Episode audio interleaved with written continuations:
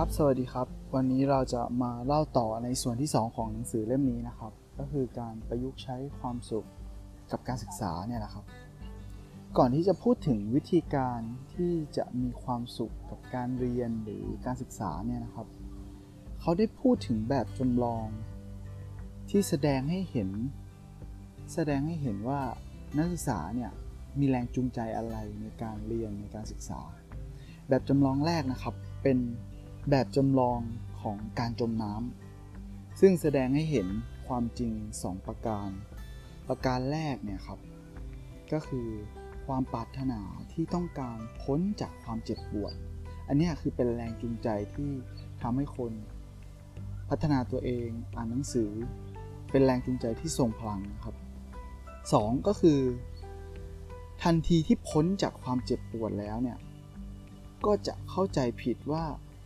การถูกกดหัวอยู่ใต้น้ำเนี่ยครับที่ทนทุกข์ทรมาน จากความอึดอัดความเจ็บปวดเนี่ยการได้พยายามเอาตัวรอดออกมาจากวินาทีที่สุดแสนจะเจ็บปวดนั้นนะเมื่อใดก็ตามที่หัวคนคนนั้นเขาพ้นน้ำขึ้นมา เขาจะอ้าปาก เอาลมหายใจเฮือกนั้นนะครับ สูดเข้าไป แล้วเขารู้สึกว่าเขาอะ โล่งใจ เป็นแค่ชั่วขณะชั่วขณะหนึ่งที่ทำให้เขารู้สึกคลายกังวล รู้สึกพ้นจากความทุกข์นี้แล้ว ลักษณะคนเช่นนี้ก็จะเป็นเหมือนคนประการแรกที่เคยได้เล่าเล่าไปใน episodeก่อนๆนนะครับ เป็นคนที่อดเปรี้ยวและกินหวานนั่นเองครับ ก็คือทนทุกข์ตั้งแต่ตอนนี้ เพื่อที่จะมีความสุขเพื่อที่จะได้โผล่พ้นน้ำมา หายใจหายคอสัก สักพักหนึ่งแล้วก็ดำลงไปใหม่ โอเค ถัดไปในแบบจำลองถัดไปนะครับ ก็คือแบบจำลองที่2เนี่ยเป็นแบบจำลองการร่วมรัก อันนี้น่ารักมากการร่วมรักเเป็นมุมมองที่ได้รับประโยชน์ทั้งในปัจจุบันและก็อนาคตด้วยกันเลยนะครับ ได้รับทั้งสองอย่าง ช่วงเวลาที่เรานะครับ ทุ่มเททำบางสิ่งบางอย่าง อาจจะเป็นการค้นคว้าศึกษาหรือทำบางสิ่งบางอย่างที่มันน่าตื่นเต้นเร้าใจเนี่ยครับ มันก็เปรียบได้เหมือนกับการที่เราเนี่ยมีมีอารมณ์เวลาเวลาที่เรามีอารมณ์ทางเพศ เวลาที่เราคิดอะไรออกเนี่ยมันก็จะเหมือนกับการที่เราถึงถึงถึงจุดสุดยอดเนี่ยแหละครับ ซึ่งเราจะเห็นว่าไอความรู้สึกแบบเนี้ยที่เราได้รับเนี่ยเรารู้สึกว่า เราพอใจกับทุกสิ่งทุกอย่างแล้ว เราพอใจตลอดการการการร่วมรักนั้น หรือการเดินทางของเรานะครับ สภาวะนี้ครับสภาวะเช่นนี้เขาถูกเรียกว่าโฟล์นี่ครับถ้าในหนังสือหลายๆเล่มเขาก็จะ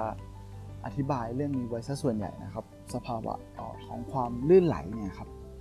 เป็นสภาวะที่คนหนึ่งนะครับกำลังง่วนอยู่กับการทำบางสิ่งบางอย่าง ที่ให้รางวัล กับตัวมันเองไปในตัวนะครับ เช่น การทำงานที่ที่รัก การทำงานที่รักเนี่ยมันมันให้รางวัลมันตอบโจทย์ตัวเองอยู่ในตัวอยู่แล้ว การทำงานที่ที่รักเนี่ยครับบางทีใครไปเรียกหรือใครไปไปทักเขาเนี่ยครับแทบไม่ได้ยินแทบไม่ได้ยินเสียงเหล่านั้นเลย บางคนที่ทำงานศิลปะอยู่โฟกัสอยู่กับสิ่งที่รักมากๆนะครับเราไปเรียกเราไปทักอาจจะไม่ได้ยินเลย การที่เราจดจ่ออยู่กับบางสิ่งบางอย่างอย่างเต็มที่และไม่มีอะไรที่ทำให้เราเนี่ยเสียสมาธิเลย หรือเบี่ยงเบนความสนใจให้ออกจากความรู้สึกนั้นๆเลยเนี่ยจะทำให้เราเนี่ยมีความสุขมากยิ่งขึ้น และเนี่ยแหละเป็นการเปลี่ยนแปลงทัศนคติที่ว่า ไม่มีอะไรที่ได้มาโดยไม่ผ่านความเจ็บปวด ไปเป็นการได้ทั้งในปัจจุบัน คือการได้ทั้งในอนาคตด้วย เขาเลยอยากให้เราเนี่ยมองกลับมาที่ตัวเองดูว่าเราอะได้สัมผัสกับความลื่นไหล สภาวะเนี่ยเมื่อไหร่ ไม่ใช่ตอนอย่างว่านะครับ ในปัจจุบันเนี่ยการเรียนการสอนเนี่ยครับค่อนข้างจะทำลายสภาวะโฟล์เนี่ยในปัจจุบันเนี่ยการเรียนการสอนเนี่ย ค่อนข้างจะทำลายสภาวะนี้ซะส่วนใหญ่ เช่น สภาวะที่ตึงเครียดจนเกินไป ซึ่งอาจจะก่อให้เกิดความกังวลใจ ถ้าเป็นนักศึกษาก็กดดันนักศึกษากดดันใครบางคนเนี่ยครับมากจนเกินไปทำให้เขาเนี่ยไม่เกิดสภาวะที่เป็นตัวของเขาเอง ไม่เกิดสภาวะไหลลื่น 2. สภาวะที่ปราศจากการดิ้นรน และความท้าทาย ซึ่งก่อให้เกิดความความเบื่อหน่าย สภาวะนี้ก็คือไม่มีความกดดันจนมากเกินไป แล้วก็อาจจะเกิดการเบื่อหน่ายเกิดขึ้นได้ได้ง่ายนะครับ ถัดมาในกรณีแรกเนี่ย มันเป็นเหมือนแบบจำลองของการจมน้ำเนี่ยแหละครับ ซึ่งยากที่จะเข้าใจเรื่องเรื่องสภาวะของ ความไหลลื่นนี่ยครับกรณีที่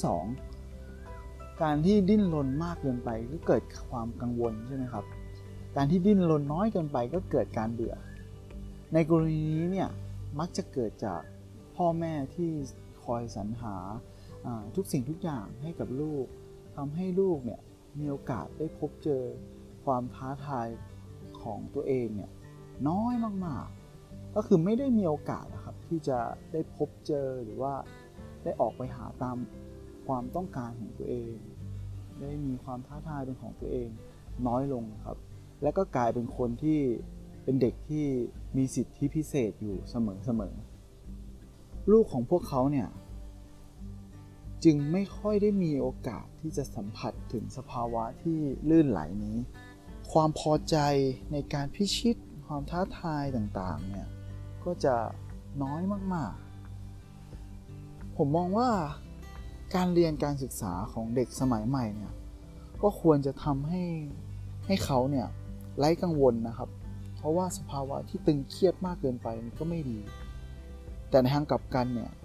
เราต้องมีความท้าทายในระดับหนึ่ง เพื่อให้เขาเนี่ยเกิดสภาวะที่ที่ไหลลื่นที่เป็นตัวของเขาเองที่เขาได้ทำในสิ่งที่เขาเนี่ย อยากทำมากยิ่งขึ้น ได้ดึงศักยภาพในตัวเขาออกมามากกว่าที่เขาเป็นนะครับในหัวข้อนี้เขาก็ฝากไว้เพียงเท่านี้นะครับ